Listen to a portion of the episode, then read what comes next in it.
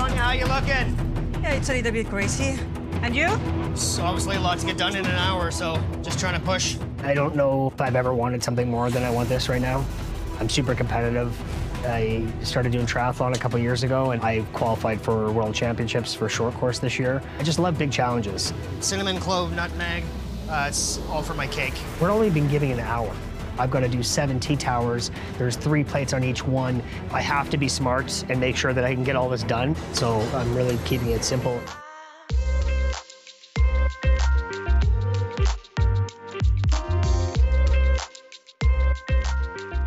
Welcome to the Eat Your Content podcast. I am your host, Rich Herrera. Thank you for tuning in. You have many pods to choose from, but you chose this one, and I appreciate you for doing so. Uh, just a couple of programming reminders. You may be thinking to yourself, Rich, I'm listening to your podcast, but all you do is talk about Top Chef. Do you talk about anything else? Yes, I do. They are all archived anywhere you get your podcast. I talk about TV shows and movies. I talked about The Bear, season one of The Bear on FX. Season two is coming out in June. Uh, I talk about uh, the Dr. Seuss Baking Challenge with Rebecca, Rebecca Reed a few weeks back. Um, also talked to Chef John Benhase. That was the chef consultant on the menu. Lots of good stuff. You can get it all wherever you get your podcasts. So hit that follow and like button and subscribe, and that way you'll be notified of when new things come out. And if you're wondering when you how you find out when new things come out, follow me on socials at Rich Herrera on Instagram and Facebook. Uh, that's where I post everything about each your content. Uh, we're going to be talking about Top Chef this uh, for this pod, and with me again is Chef Kenny Gilbert. Uh, new cookbook has just come out. Southern Cooking Global Flavors just hit the bookshelves this week, and he is traveling all over the country like a madman promoting the thing. Kenny, thank you for your time and coming on the pod today. Yeah, thanks for having me again. Yeah, yeah. Happy to have you every time you want to come on. So you had a you had a whirlwind couple of weeks. Uh, you were on Bravo TV, Watch What Happens live with Andy Cohen that came on this past Thursday, um, after right after Top Chef, and you know I, I, I I'll be honest, I don't watch that show very often. I'm not a big kind of gossipy TV show kind of guy, but you know, I tuned in. You were on it, of course. You're gonna be my guest. I wanted to watch, and uh, so so what was that experience like? You got to kind of spend some time with a couple of movie stars promoting some things, and you were promoting your cookbook. Tell me how that went. Yeah, so my uh, my publicist got it all set up. Uh, she's uh, name is Nicole Albano with uh, Bolster Media uh, out of New York, and yeah, she was like, "Hey Kenny, uh, they want you on What's Happening. Watch What's Happening live. We need you in New York in like a few days. I'm like, oh, say less. I said, okay, I'll be there. So I, uh, yeah, showed up. They had a green room set up, uh, which was pretty dope to have my, you know, my name on, you know, in, in my my own room with amenities, which was pretty cool. And then, uh, so I brought a, um, I brought with me a signature cocktail, which was I, I that I had served up there. And then um, I was uh, considered to be like when you come on the show as a chef, usually you're the celebrity bartender. Um, you know, uh, and so usually you're there promoting something during the during the segment. So I was fortunate enough to be able to do to be a part of that. Uh, I brought the uh, Flavor Bomb chicken sandwich, um, which is the uh, smoky fried chicken thigh tossed in our Flavor Bomb sauce and truffle smoked Gouda biscuit. So I had that on display. And then I had all my spices and sauces on display that we sell at chefkennygilbert.com as well as on Amazon, uh, Walmart.com and eBay.com. So it was uh, it was jam packed. Uh, the crowd was a lot of energy. Uh, they get they brought them in a little bit early. They were uh, had drinks. They were listening to music, chopping it up. You know the you know the guests like myself and you know Toni and Lisa Ann. They they were there getting all dressed up and ready to go. And next you know we were on set. And then uh, Annie, you know, Andy took you know took the show, you know, turn, you know, you know, star of the show and uh, and then he basically plugged the book the entire time. I mean, uh, it was great. I mean, he held the book in it, you know, in his lap the entire show. Uh, and, you know, he introduced me, you know, asked me some questions. You know, he uh, forgot that we actually had kind of a connection. He was the executive producer for my season of Top Chef, and I didn't realize that that my season was the last season that he was an EP on the show, and he just focused his time, you know, on other projects. Um, so we kind of rekindled that kind of moment. Uh, but it was a great, amazing opportunity to be able to to be on there with two actresses was, you know, just a feather in the, in the cap. You know, I was very, very honored, very humbled Yeah, it was it was really neat to watch. Um, you were with you were on there with uh, Toni Collette and, and who was the other one again? She's on Abbott Elementary, but I can't remember her name. What was her name? Lisa Ann uh, Waters. Lisa Ann Waters. That's right. And I mean, it, it, seemed like a fun show. You know, you had the live audience, and it is live, so there's no retakes. And uh, I, I, was really hoping that they would eat your sandwiches because that thing is massive, and and it's not for the dainty eaters. And it would it would have been fun to watch him trying to maneuver around that thing, but was not to be. Um, yeah, he was flashing your cookbook every almost every commercial break, and so you got a lot of exposure. Kind of wish he talked to you a little bit more, but you know, such is life when you only got 20 20, 25 minutes to try to plug three different projects going on. So, but uh, see, let's see what else you got going on. What else you got going on? So you got a um, upcoming. You put on your Instagram feed that you're going to be on Alex versus America on Food Network, um, coming up next week, I think, right? Or this week? This week. Well, Sunday. This coming up they Sunday. Haven't, they haven't they haven't set the collateral yet. Um, it's going to be airing. The, the season premiere was this past Sunday, and Right. they used me in the promo as a highlight for the show, which was which was really cool. Um, so I'm looking forward to uh, you know everyone seeing the competition, which was fierce. It was awesome, and uh, uh, you know yeah, it's very very exciting. So I, I will I will uh, inform everyone uh, through my social media uh, channels to to tune into a specific day and time. It'll be a Sunday at eight o'clock. I'm not sure which Sunday is going to be yet. Uh, they will uh, give me all the information for me to kind of tee up and talk about. And I want to say when I taped, I thought that I was the last episode uh, of the season, um, but I, I I can't confirm or deny. But I remember when I was there, uh, because they, you never know what they're going to end up doing. Uh, whether I'm the, I definitely wasn't in the first episode, so uh, Yeah. we'll, we'll see what happens. Yeah. And this is Alex Guarnaschelli. If you're not familiar with the show, Alex Guarnaschelli is probably one of the scariest judges I think I've seen on Food Network. I mean, she is she is brutal and she is a competitor and um, watching her cook on these competition shows is, is really fun to watch and watching her judge you know not being on the receiving end of a judging from alex Guarnaschelli is, is really kind of fun to watch too uh, so there should be Yeah. should be a good show with you and, and i think the concept is there's three chefs from around the country that she competes against and she may she may win she may not it's kind of it's almost a mix of of chopped and beat bobby flay kind of in that sort of Yeah. vein um, so it, it's an interesting show i watched the premiere because you put it on instagram and, and i thought it was that night so Yeah. uh, i watched it that night i'm like wait a minute it's not there's not he's not on there but i did see the promo which is cool so keep it uh, Yeah. keep your eyes peeled on on uh, Chef Kenny Gilbert social. Um, also, my social, I'll, I will probably promote it as well. Um, it's going to be coming up at, at some point in the season that just started in April. Um, Yes. So good. So you- you're you're on TV a lot now. So you got green rooms coming. Do you have any weird things on your rider, like only blue M and M's in glass bowls or something like that? no, no. Uh, they had the general stuff there. I mean, I, I wish it was. I wish it was that special. I'm not quite, quite there yet. I, I, I think, but uh, the general stuff they had was great. You know, you, you, I was able to get drink whatever I wanted. Tons of great snacks. You know, I'm really easy anyway. Give me some salt and vinegar potato chips and a cold beer, and I'm I'm happy.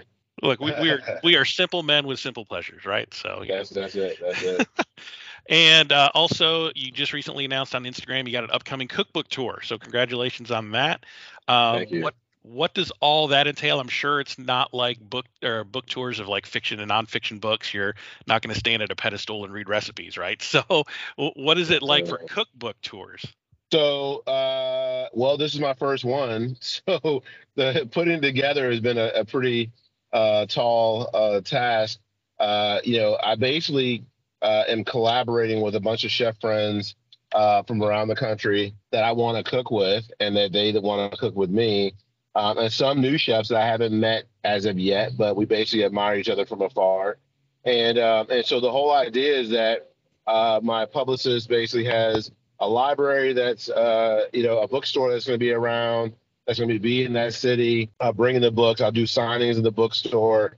Um, and then on top of that i'll be doing a dinner uh, in the city as well um, at, at, a- at a restaurant. So but my first stop is tallahassee. I'll be in tallahassee this coming uh, the, the 23rd and uh, i'm doing the uh, word of the south uh, event.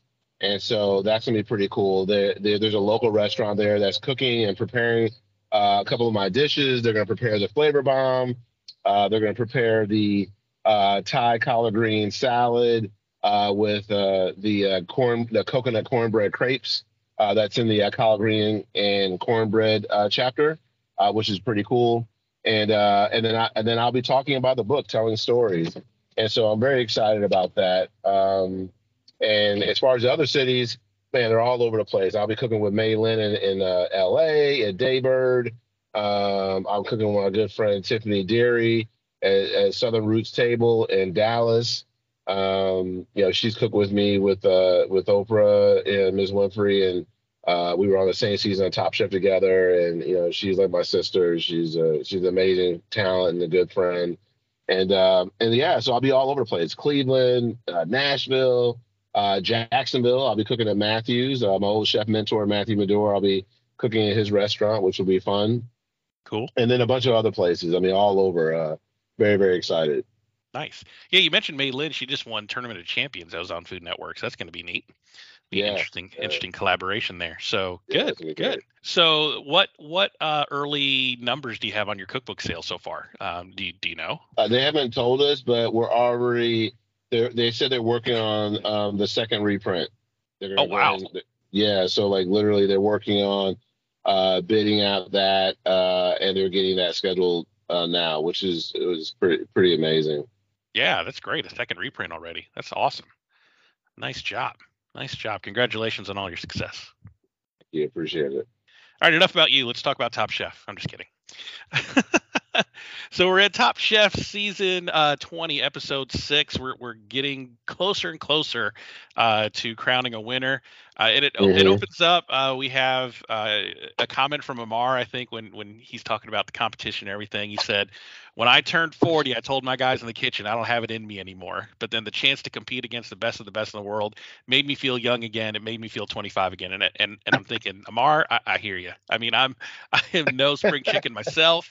Uh, watching watching these cooking competitions like Top Chef, I'm thinking, golly, Pete, that's a that's a young man's game there to be to be running around like that. I mean, think Oh, of, thinking on about now. your time. You were, I mean, how long ago was your your episode of, or your season of Top Chef? That was Top Chef season seven, so that was you know 13, 13 years seasons ago.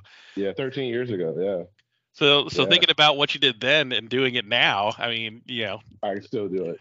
you can still do it. You'd knock Oh, it out. Absolutely, absolutely. yeah, no doubt. I'll be probably 50 in uh in um in August. So Yeah. Yeah, I'm still, I'm still, I'm still. Uh, I mean, uh, Alex Guarnaschelli, she's, she has to be right at 50. I mean, Bobby, you know, Bobby Flay, Morimoto, all these guys, they're they're they're fierce competitors. They're not, they're you know, they're not young kids. You know what I'm saying? They're, you know, they're older, they're seasoned, they're they're uh, they're highly skilled. Um, they have a lot of experience. And a lot of people don't think about this, but they're constantly you're going into their environment to go cook, you know, and they're they're uh, they're ready to go. They're ready to battle, you know, because they have a passion for it. So you know, you don't want to doubt the person that's a little bit older because guess what? They have a lot more tricks up their sleeves and they cook a lot of more a lot more dishes in their lifetime, you know. That's true. It's true. I mean, you, you look at somebody like Keanu Reeves doing John Wick movies at, at 50. I mean, that's that's that's nuts. So yeah, age is but a number, right? Yeah, that's right. hmm Uh, so everybody summoned uh, downstairs. Everybody's kind of they show some uh, some scenes of everybody kind of just chilling out in their hotel room, and then Padma knocks on the door. Sylvia answers, and they're all summoned downstairs and told not to bring their knives. So everybody gets downstairs. Uh, there is no quick fire, and we pick up where Last Chance Kitchen left off. Last Chance Kitchen was uh was great to see the uh to see these competitors being able to uh to kind of have this little break is was good, but this next uh, part of the show is is pretty interesting. It's Dale versus Begoña. They had an afternoon tea challenge where they had to make uh, tea towers with uh, that included finger sandwiches, a scone, and a pastry, and they had to make 36 individual pieces. So each tea tower, I can't remember the numbers, but I think it was like seven tea towers and Mhm. all that. So it was a, it was a lot in an hour. So Buddha makes a statement. He says it's it's it's a lot, but if you play it safe, it's very manageable. But if you try to do something too out of the box, then you're That's right. effed. And and I think for this one, he he is very much correct. There's not a lot of time to try to do something crazy. And Dale, you know, we kind of chided him for playing it safe in the Scotch Egg Challenge a few weeks back, but here he plays it safe, and I think it was for the for the better. So you know, that's that's a huge challenge, right? I mean, what kind of things can you stumble on when you're having to make 36 tea towers dishes in in an hour? But here's the here's the thing. You know, when I was with Ritz Carlton, um, I worked in Garde Manger. My first kitchen I worked in out of culinary school, I had to make. Uh, we had afternoon tea, and that was a thing that we had to do all the time. It's not hard to make uh, tea sandwiches. You know, classically, you know, ham. Uh, you know, ham wrapped around asparagus, uh, egg, uh, you know, cucumber. Those three alone, you can knock out pretty quick and if you want to do the variation of that, you can, you know, do like a nice serrano ham. You can start elevating it. You can do a pimento cheese and sandwich between bread and have that, and then have it garnished or something. You can do, uh, you know, from a savory standpoint, there's a lot of different options. And then from a from a from a sweet, doing the scone, a scone is basically a nice biscuit, uh, and to have some nice Devonshire cream on the side. There's a lot of different things you can do and, and Dale, uh, you know, uh, Buddha is right.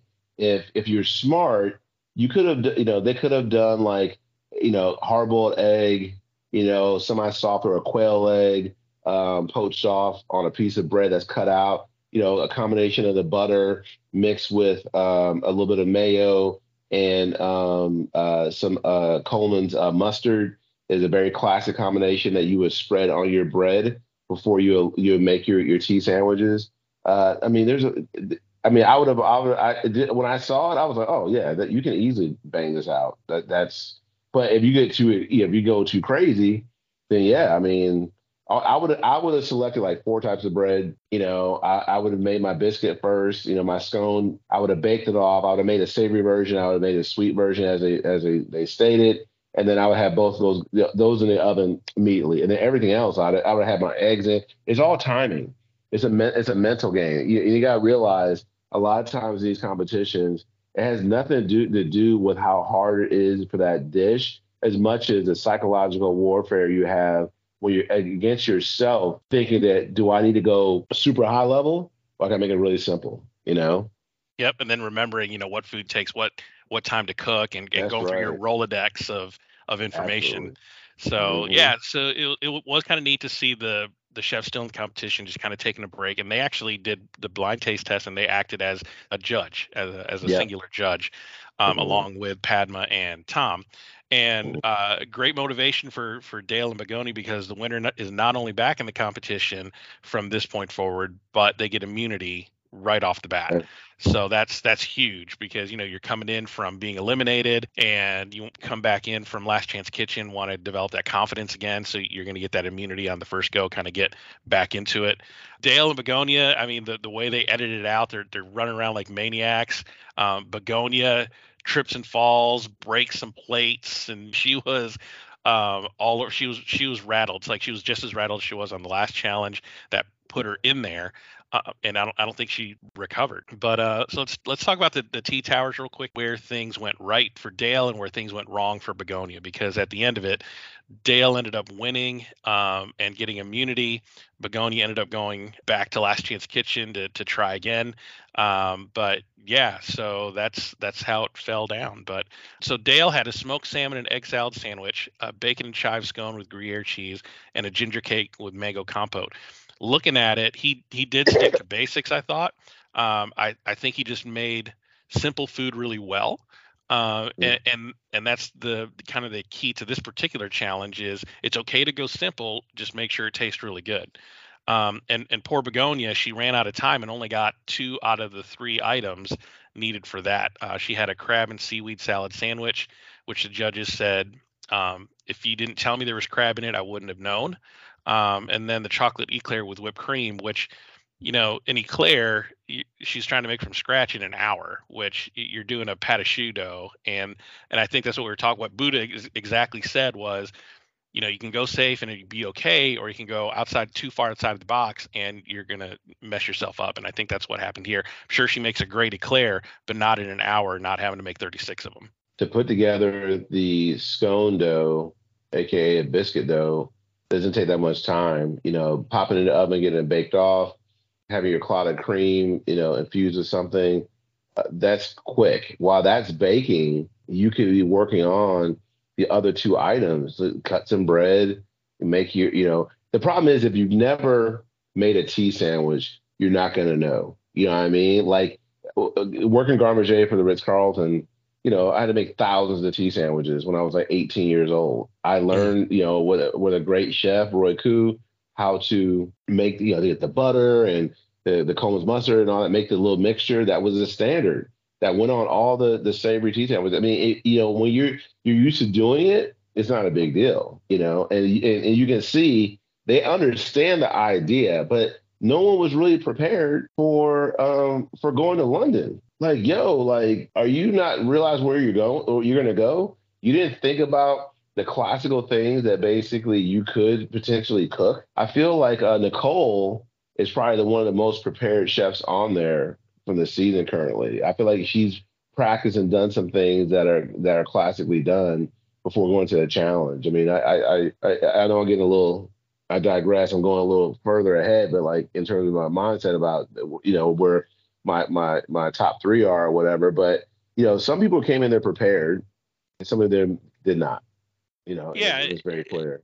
Yeah, and it's interesting too because what's different about the London season versus the regular season is, you know, London is a very specific city, and because it's the first one filmed internationally, you know that Bravo is gonna and the producers are gonna come up with local challenges um, to make something that's a, a London-based, a, a, a Britain-based food. You, and so you just kind of got to know what it is that you're going with.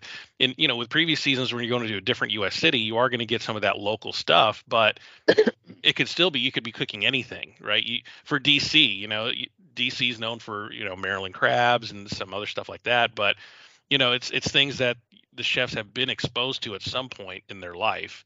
Um, cooking in the U.S. right? But with London, you you know, some people have never made bangers and mash, and you know, some people haven't yeah, made other things. So, but, but, you know, but, but you know what's interesting? Um, most chefs are classically trained, and at some point in time, you know, you've worked with someone through your travels that is that is from that that part of the world and, and and when you went through fellowship, you talk about food. I worked when I was in Barbados. You know, the the property was owned by five Irish billionaires. You know, I was for the Sandy Lane Resort. I was working with everyone that was Bajan. But you know what? I had a lot of chefs. You know, one was Scottish, uh, and then a couple were English. You know, they're they're right from from London, and so the the work work with two of these other chefs. You know, and then also cook the food that come from that part of the world, you know, we had a proper English roast every Sunday. I'd never been a part of a, proper English roast until I went there. I read about it. I, I kind of understood it. I know how to cook meats. But when you're there and you're and you're getting you're seeing someone get excited about you know, a Yorkshire pudding or a mint jelly or caramelized apples to compliment a suckling pig or something like that. You know, it's like it's like us being in the South having a good, you know, smoked turkey or fried turkey and a good, good you know, cornbread dressing and uh, or shrimp perlo if we're in, you know, in North Florida or in the in the uh, the, the Low Country. You have a di- you have a different different feeling and interpretation of it.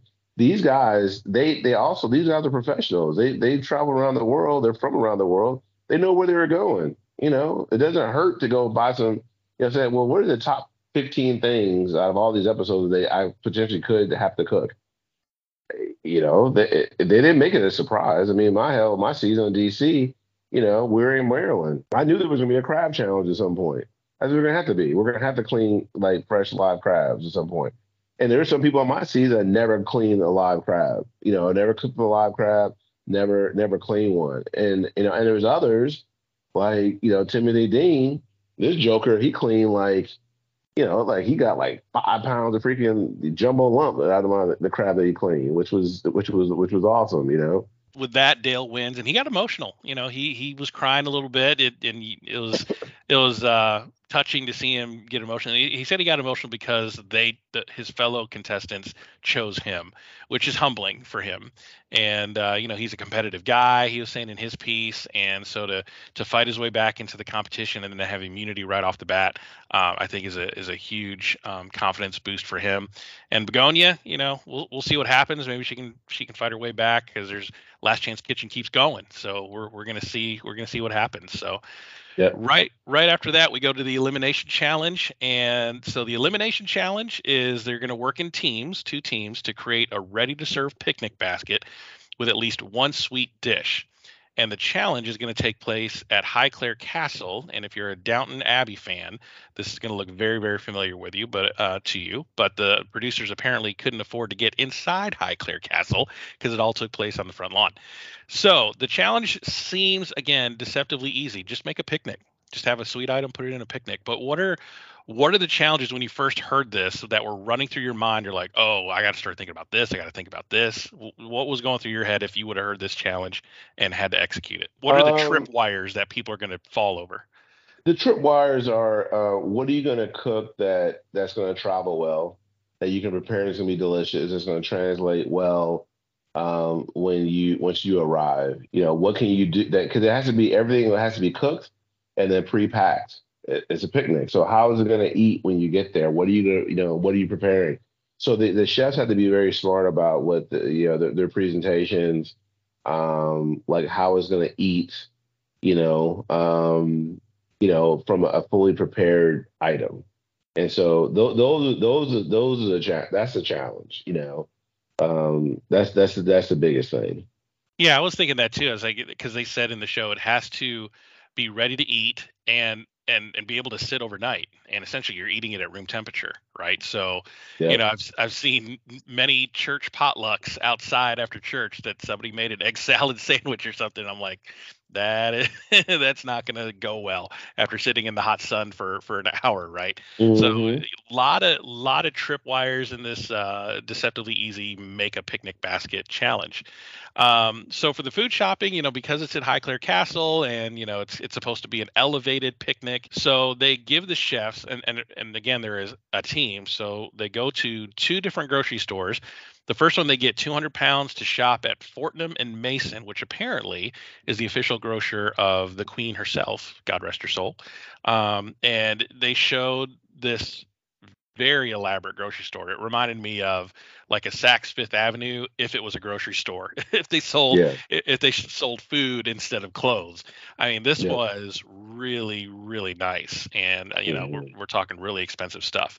So they they go there to to buy their their high end ingredients for this picnic challenge, and then they get 250 pounds to go to Whole Foods uh, and and shop for the rest of their stuff. And I think what was interesting here, as you're seeing the shopping happening, Tom's taken over, you know, on on his team. So people are having to sacrifice their ingredients because Tom wants to spend more money. So I mean, what did you think of that when you, when you saw that playing out? Well, they they allowed him to do that. You know, um, at the end of the day, somebody else should have stood up to him and basically said, "No, this is how we're going to do this. We're going to divide up uh, the money evenly." Um, you know, uh, the same way Buddha's team did.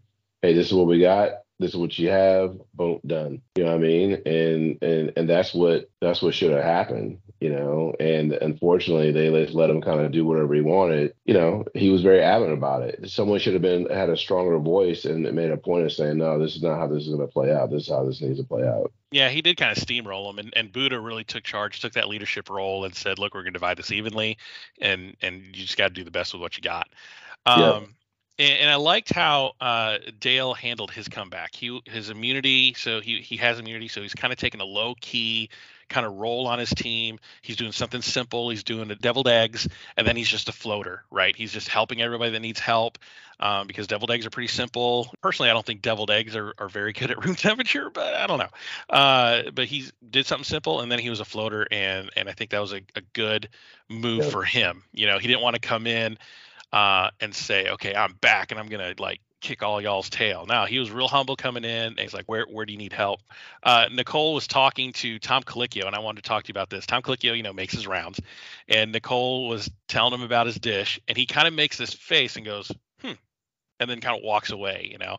And it makes her gets in her head a little bit. She's like, "Am I doing the right thing? And what what does he mean?" And and Tom's got a good poker face, right? So you talk to Tom in your competition as he's walking around, and he he never really kind of indicates to you whether your idea is good or not. But have you have has he ever uh, you know made a facial expression or said something that made you think, "Am I going in the right direction with this?" Yeah, you know, my my season uh, is actually my um, uh, restaurant wars. He came in. They didn't air this, but he came in the kitchen, and my whole team. I had them. We were locked in. You know, I I I made sure that I wrote out production sheets, mise en place sheets, organized everything. I had it posted uh, in the kitchen. I drew everything out because uh, you're not allowed to. You know, it's not like you have a computer or anything like that, or your phone, or you know, uh, or anything. So I grabbed pieces of paper. I sat down and talked with each chef, wrote everything out, out their ingredients. I said, "This is how we're going to do this." Boom, boom, boom. And uh, I remember him walking by my station, and I just, you know, I was voted to be, you know, the the uh, you know the head guy for the for the team. Kevin Sbraga was the captain. Uh, but they basically had it where like, hey, we want you to be the executive chef. You're going to be both the executive chef. You you you run the kitchen. And so I took that very seriously. I was i am gonna make sure everyone else looks good, and I'm gonna make sure that I look good.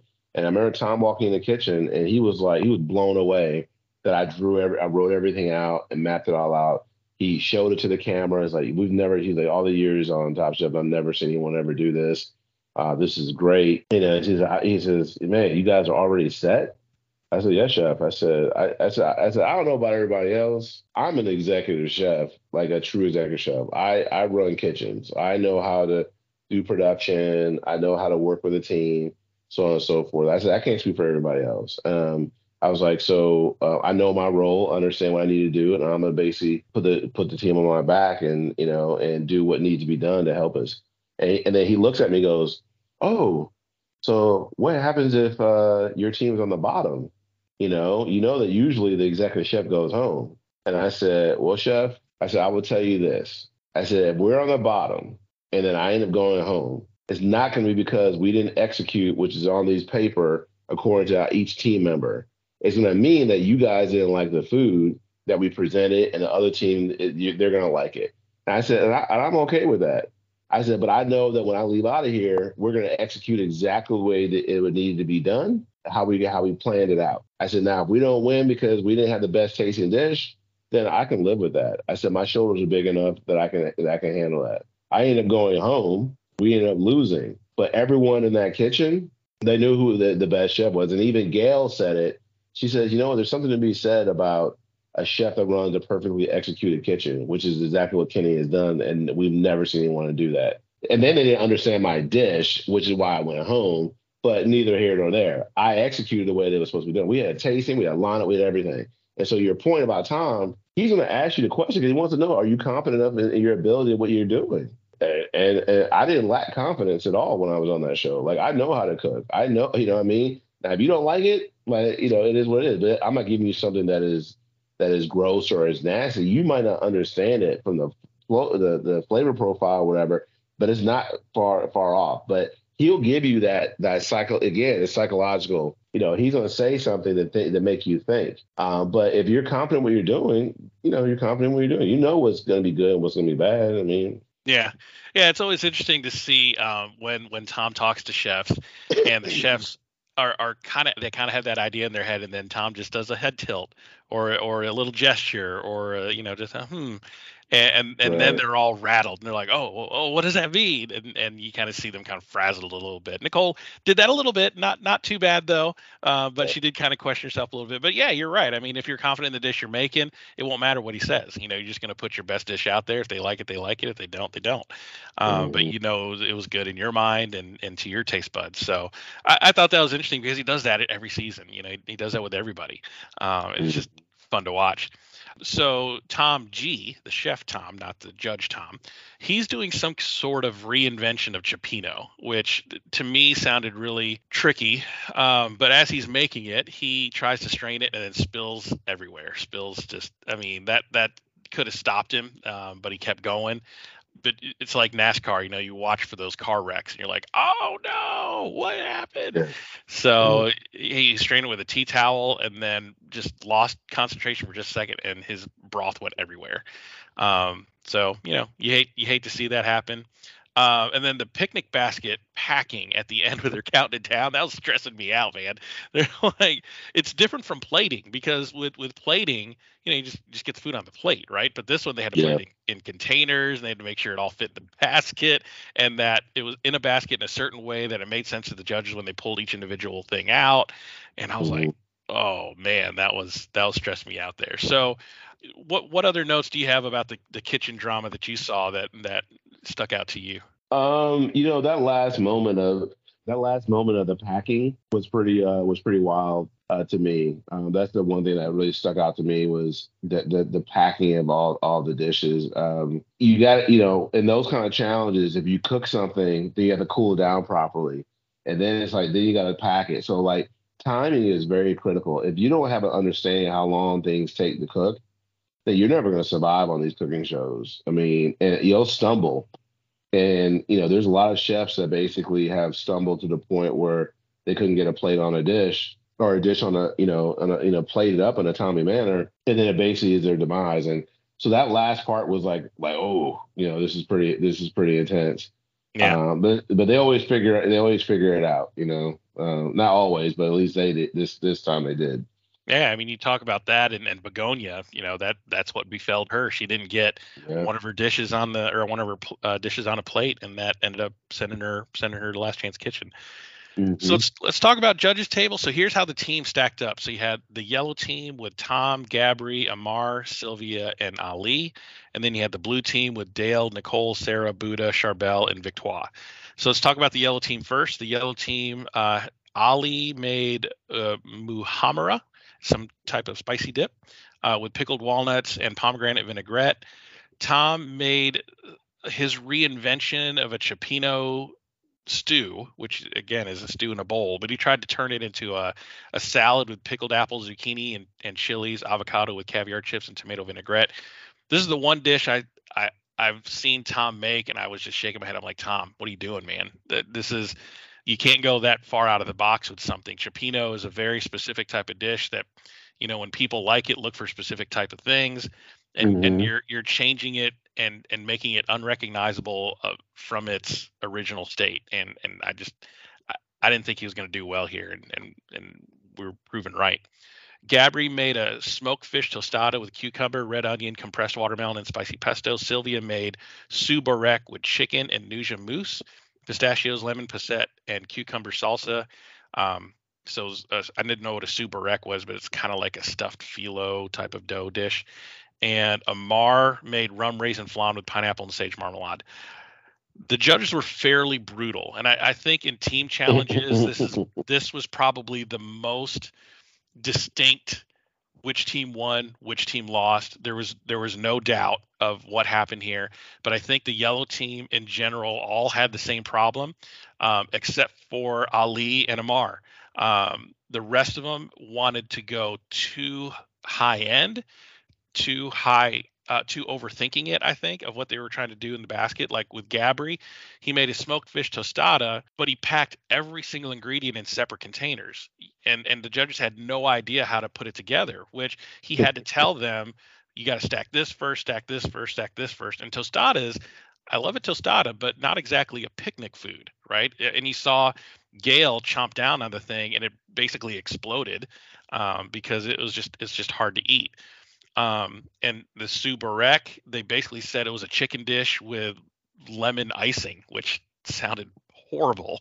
Uh, Yeah. So, what are your thoughts on the yellow team? I mean, when they were when the judges were just reading them the riot act, I was just like, yeah, one of y'all's going home hard. when I saw the food that was being prepared, I was like, again, overly done. Uh, it was it was complicated, you know, um, and maybe what was composed in their head was a little bit too done. I mean, I think the one thing that Top Chef ends up teaching you a lot of times is self editing. You know, everyone's going to at some point think they need to do a lot more uh, initially, and then and then you you learn throughout the challenges uh, whether that's you learn whether you that's when you get eliminated or you grow during the show in this in in each episode to um, become better, and you learn from the constructive criticism, and hopefully you don't get eliminated when you're you know you're getting that feedback. And and there's some of their stuff was just way too done, and just wasn't really well thought out. And I think what's interesting is that you have these chefs from all around the world, and some things that may translate well in their neck of the woods in their country um, is not necessarily how it's going to translate, you know, with a couple of American chefs and or chefs from the U.S. with uh, some chefs from that region. Everyone's not going to have the same interpretation, but good is good. Yeah. You know, and that's and that's what I end up boiling down to. Yeah. So the, the yellow team was was was raked over the coals pretty hard by the judges, which brings us to the blue team. So the blue team was Dale, Nicole, Sarah, Buddha, Charbel, and Victoire. Dale made the deviled eggs with sturgeon caviar. Looked great. Victoire made foie gras rolled in cabbage uh, with an agrodolce sauce. Charbel made a crudité and with sourdough toast and made beetroot hummus, baba ganoush, and a truffle dip to go with the the crudité. Classic picnic dish, right? As, at first, I thought I'm like, oh, he, he, had two hour or he had uh, two hours and he cut up vegetables, but uh, you know, a lot of work goes into those dips. Um, Nicole made a salmon niçoise salad. Sarah made charred broccoli, broccolini, with manchego, black walnuts, and truffle vinaigrette, a classic broccoli salad essentially. And then Mhm. Buddha made a banoffee pie, which is a uh, like a banana cream pie. Um, and I loved how he turned it into a banana. Like he made a banana cream pie, froze it into a banana form, which was genius because it took overnight to defrost, and that way it was edible by the next day. But the blue team, I think, with with Buddha's leadership, I think had a much more cohesive picnic basket. It just made more sense uh, of what they were eating with with a crudité and and easy things they could pick up and eat. What did you think of the blue team? Yeah, I thought they did really well. I think they understood the challenge. Um, they made some nice, well composed dishes. You know, I think Buddha's dish looked looked great. I love how he has that, you know, a very strong pastry presence in his uh in his uh, arsenal. He's not afraid to to to to jump on it and say, "Oh yeah, I'll do dessert." You know, like he's like, "Oh, I, I got this," like no problem. You know, which is is going to really aid to his advantage down the line as he keeps keeps going because if you're not good if you're not good in pastry or the concept of it, you're not going to do well on the show. Um, and uh, and then the other chefs, I think think they understood the challenge, and they thought about like, what would I want to eat if I was going to be on this picnic? Um, how is this going to eat? How is this going to travel? I think they just thought it through well, and they and they they worked together as a team. Yeah, the only real negatives that they had to say about the blue team is they thought that um, Buddha's banoffee pie was a little too sweet, and that um, Sarah's uh, broccolini salad was too big. And I'm, at first I was like, "It's the South, man. She's she's cooking Southern food. It's always going to be big. Just it's just the way it is." to no surprise to, to really anyone, the blue team won. They had simple but elevated dishes, and I think the yellow team where they fell is they had elevated but complicated dishes, and that's not what you're looking for in a picnic. Um, the individual winner was Nicole. She won 10K, and I loved her story. She talked a little bit about it yeah, um, before the elimination challenge started. That you know she's she's on this show to win the money to um, finish up an adoption. She's adopting yeah, um, a Vietnamese child, and this money's going to go a long way into doing that. And she won the 10k, and they and they cut to her interview piece and said, and just like that, it's the last payment. You know, adoptions are are expensive, so so good on her. You know, she um, said she's not able to have children, and you know she's adopting a child, and I just think that was heartwarming and touching, and and and going on this show for a reason bigger than yourself. You know, some people go on the show, I'm going to win, I'm going to win the money, and I'm just going to like you know Mhm. start start do my own thing and start my own restaurant that's great. But you know she's doing it to um you know enhance her family and to make uh to to, to bring a child over that is going to have a better chance at life because of it. So um i thought it was really good that she won the 10k and and everything. So so interesting the yellow team the bottom two so with the yellow team uh ali and amar were safe they had really good um, like an appetizer and a dessert, and his flan looked really good. The bottom two were Sylvia and Tom. Tom because of his overcomplicated reinvention of a cioppino, and Sylvia's because of her chicken pie with lemon icing weird dish, and and that she just did not execute well. But Padma says one of you will be going home, but not yet, and then they cut to commercial. What did you think was what did you think was happening, or what was going to happen? I didn't know, but what was what was going through your mind when they said not yet? I wasn't really sure. I I I wasn't really sure what was going to happen. I was uh, it's, it's always gonna be a spinoff. You know, it's gonna be something. I think they're like, "Oh, come with me." You know, I'm like, "Oh, what's happening?" You know, and so uh, I was just I was just as puzzled as everybody else. This is the first time they've ever done this in Top Chef history. They took the bottom two chefs and basically had them cook for their lives. So the Tom and Sylvia would are going to cook head to head. The loser goes to Last Chance Kitchen. The winner stays. So the challenge in this one, this is kind of like a pre Last Chance Kitchen, Last Chance Kitchen. This challenge it was to make a sandwich in 20 minutes, but it has to be the best over the top sandwich they've ever made. It must have a piece of meat between two slices of bread. Everything else is up to them. And the, the BMW X3 gloriously opens its trunk, and another product placement by by their friends at BMW. Uh, the pantry is just stocked full of stuff uh, in their trunk, and Padma, as they're cooking, I like what Padma asked one of the British judges. He said, "So what makes a good sandwich?" And he said, "A liberal attitude towards mayo." I wanted to high five the guy. I'm, I'm a big mayo guy when it comes to sandwiches. Um, Duke's, preferably. I'm a big Duke's guy. Um, mm-hmm. You know, some people like Hellmann's, but if you're doing Miracle Whip, you're not going to be my friend.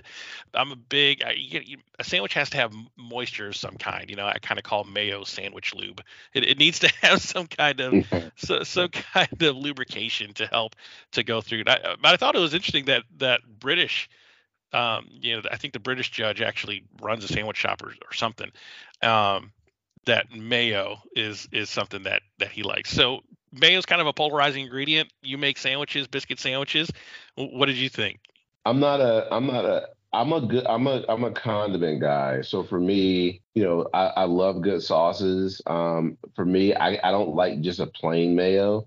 You know, like an avocado lime with cilantro and you know, is, some good spice is is is uh, I can go that route or something that has a lot, you know, I like things that have acid and spice to it. I like the creaminess aspect because it's gonna give you moisture, but I'm all about uh like it has to have a lot of flavor. It can't just be like neutral. Yeah. So one thing that um, the the British judge talked about, he said, in my sandwich shop we have we follow a single rule: hot, cold, sweet, sour, crunchy, soft. In that contrast, our brains find deliciousness. And, and again, I wanted to high five the guy. I'm a big texture guy when it comes to food. Um, I, I, love contrasting temperatures in food. I, I, love things that keep your palate engaged. And, and you're not just eating like you know you get a big plate of fettuccine alfredo and after about five or eight bites I'm bored because it's it's just sauce and noodles and there's nothing else going on right so having all that, especially in a sandwich, you know, there's a reason why people put potato chips in their ham and cheese sandwich, right? You, want that crunch, you want that saltiness to go along with your sandwich, and um, something so simple, but a lot of people don't think about. But that's why you like sandwiches, right? You, they're hot, they're cold, sweet, sour, crunchy, soft. Yeah, you know, like a, a good sandwich is going to have um, a lot of a, a, good contrast. So I totally get it. You know, I, I specialize in chicken and biscuit sandwiches, and my my biscuits are a little bit different than others. I do a drop biscuit, so I like to actually make sure that mine has. Uh, I bake my biscuits off, cut them in half, toast the inside of, of the biscuit, and let all that butter kind of caramelize, so you get a good texture on the top and bottom. And when you when you sandwich between your protein, you're getting texture, you're getting butteriness, and um, I'm I'm all I'm all about it. You know, I like I like the the sauce a little bit excess, excessive with the sauce sometimes. So basically, kind of oozes down. Like you know, I like I like the sandwich to be like you know you're licking your fingers and you're done with it. You're like man, this is this is great. I mean, um, so I'm all about it. I, I agree with what he's saying. Yeah, I like with with your biscuit sandwiches at at Silkie's. When I'm done eating them, it's like I'm a surgeon walking into surgery, like my hands are up, and I'm like I'm trying to find a sink to wash my hands. I'm just like I can't I can't touch anything. My hands are. But that's that's the sign of a of a good sandwich at the end of the day. So let's talk about the sandwiches they made. Sylvia made a crab sandwich with andouille uh, sausage, champagne hollandaise spread, finished with fennel and baby gem lettuce she did something different with the brioche bun. She toasted it and then kind of turned it inside out. So you kind of picture in your mind, if you're listening to this podcast, you can't see us, but you know, you picture a brioche bun. It's you know flat on the bottom, round on the top, like a bun. But she toasted the inside like you would normally do, but then flipped it over and had the toasted on the outside versus the inside. Um, so they they made note of that. I thought that was pretty interesting. Tom made a right. beef fillet sandwich with a spicy tomato marmalade, topped with a watercress salad and smoked paprika when he was making his sandwich, he was gonna make a cioppino sandwich again, and I wanted to smack him in the face. I'm like, what are you thinking? And then he came to his senses and like, you know what? I just want to make a, a, a good beef sandwich with a good tender fillet that you can bite down on and you know the, the whole meat doesn't come out with the sandwich so but they both topped their sandwiches which they they both kind of got a little bit dinged on and that that's something i I don't like things on top of the sandwich because you got to brush it off to eat the sandwich. So it's kind of like, you know, it may look pretty, but it's sort of useless. So both sandwiches I thought sounded really good. What what did you think? Yeah, you know, it, it's just a different perspective. You know, um, they're they're fighting for their lives. You know, it's like, you know, at the end of the day, how is it going to eat? How's the how's the the texture going to be? Is the beef cooked enough? Um, you know, the crab and andouille. I think that's an interesting combination. You know, I don't know if I would have gone that route. Again, mind wise, psychological warfare. They don't know what the hell's going on. They gotta they they, just been cooking for their lives the whole day, and then they just get beat up, and now they gotta go at it again. So I can only imagine, you know, um, how they were feeling at the moment. Yeah. So with uh, the two sandwiches presented, um, Tom uh, Tom G actually wins and he gets to stay in the competition. Sylvia goes to Last Chance Kitchen. They shuffle her off in the BMW and and off the property, but she has a chance to come back. Um, the the part they, they said both sandwiches were really good, but the part that was the downfall of Sylvia was that her sandwich was all soft. It was just kind of one note texturally. It was just all soft, whereas um, Tom's had a, a, little bit of different textures with the meat and the marmalade and and what what Tom G said about his own food was pretty interesting. He said you know i there was no tricks. I just made honest food. And and for once he did you know he didn't he didn't pull out any any uh weird chemicals. He didn't reform anything into other things. All the the molecular gastronomy took a back seat. And yeah. and it's interesting he used the term honest food. What do you think he he kind of meant by that versus what he has been making up until that point? Well, I think what he's saying is that he wanted to make some things that's that's very hum, humble and comforting uh, and simple. You know, the food that he's been cooking the whole ep- the whole season has been elevated food based on the molecular gastronomy type level. Which, ironically, if it, this was in the states, he would, you know, the the last several seasons, you don't really see a lot of those chefs doing that. In the beginning, beginning episodes or beginning seasons, yes. Um, my season, some chefs try to do some stuff, and it was like, you know, nope. And Tom, you know, he wants just really good food you give him a good, good, you know, clam, you know, linguine and clams, clams freshly shucked, simple. Like he's gonna be blown away with that. He just wants a good, honest food. Um, he's gonna respect the the different tiers and the molecular gastronomy, whatever, but it has to be done perfectly. And and so Tom, I think he was humbled by trying to do too much. And then he was like, okay, I don't have the time to do too much. I need to make sure that this is something that I would want to serve if if I was cooking for my friends and family, and we are just like uh, something really simple, you know, and and I think that I think that's going to take a turn for him. I think that he's going to be able to adjust and take this this kind of the beating that he just had, you know, and have him be challenged. I think he's going to be able to convert that to some, you know, to a very positive level to to have that balance. It's all about the learning curve, you know. Yeah especially with restaurant wars looming around the corner. I don't know if it's going to be the next episode or the episode after. I think it actually is the next episode. I don't know, but it's coming. It's coming up. It's usually around the midpoint of the season. You know, he, he's going to have to take those notes about kind of overcomplicating things, and I and I think he does really well in in individual challenges, but when it comes to team-based challenges, is where he, he kind of struggles a little bit um, with overtaking the of the budget in one uh, scene, and then um, and even in here, when when they were talking about the budget, when the yellow team was sitting on the bottom, in previous seasons, this would have been a perfect opportunity to just punt him under the bus, but they didn't. You know, they they just acknowledged the fact that that yeah, you know, he he kind of spent more money, but everybody was kind of that's how it was. And, and in previous seasons, I thought it would have been interesting, like. Hell yeah, he spent more money, and, and this is what happened because of it. And if he didn't do that, then our team would have won. And da da da da. So I just thought that was interesting. Again, it's that turn of Top Chef of of being less like a reality show and being more about the cooking and more about the food and more about the chef's individual stories. I recognize that and and I appreciate that. And and I'm I'm I, I don't want I don't want throwing other people under the bus. That's not that's not why I'm tuning into the show. I'm tuning into the show to watch pro chefs do their thing I, I, if I wanted to watch reality TV, I'd watch The Real World or Real Housewives of whatever, and I don't because I, I don't like that sort of thing. I like watching professionals do their thing, and I think watching Top Chef now in these later seasons, um, especially with this one, um, it, it, it's exactly that, and I think it's a better show because of it. Yeah, no, for sure. I Yeah. agree. So what what what other thoughts do you have about this? I thought it was a well-paced episode, really easy to follow. I think it, everything was done really well with the drama of Last Chance Kitchen coming in with Dale winning and getting immunity, and and Nicole's story about winning the 10K, and then Tom getting humbled. It was really this kind of roller coaster of an episode, and I, I thought to date it's one of their better ones. So I'm really looking forward to seeing what happens next week. Yeah, no, I think it was. I think it was great. Uh, it, it, you know, they they have to. I, I love this season because uh, they bring you back into the stew room. At one point, there were seasons where everyone was always standing up. You there wasn't really a stew room. Everyone heard each one of the challenges. They're doing a combination of both. Um, I like how they're bringing a little bit of everything into the into the, each episode and, and doing some different twi- twists and turns. Uh, so so I like it. It's, it's keeping me engaged and keeping me excited about uh, you know, keep wanting to watch it.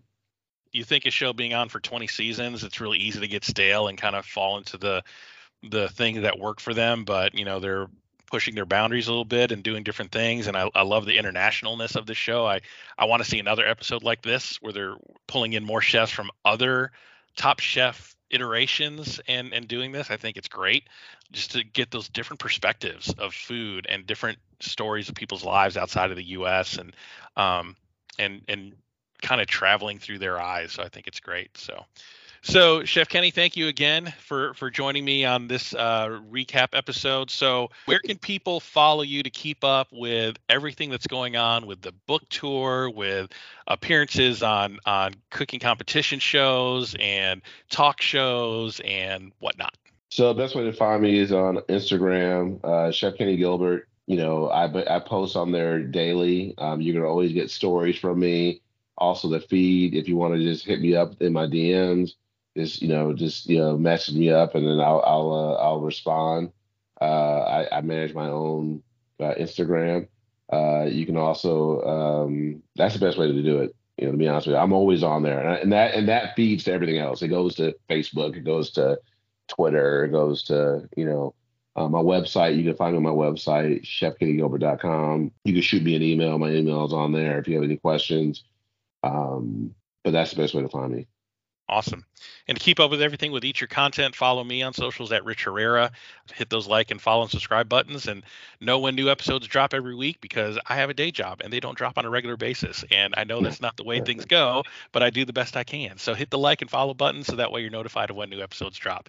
Chef Kenny, thank you so much for joining me again. I appreciate it. Again, congratulations on all your success with the cookbook, uh, especially with that second reprinting. Hope uh, things continue to, to look up for you. Awesome. Thank you very much.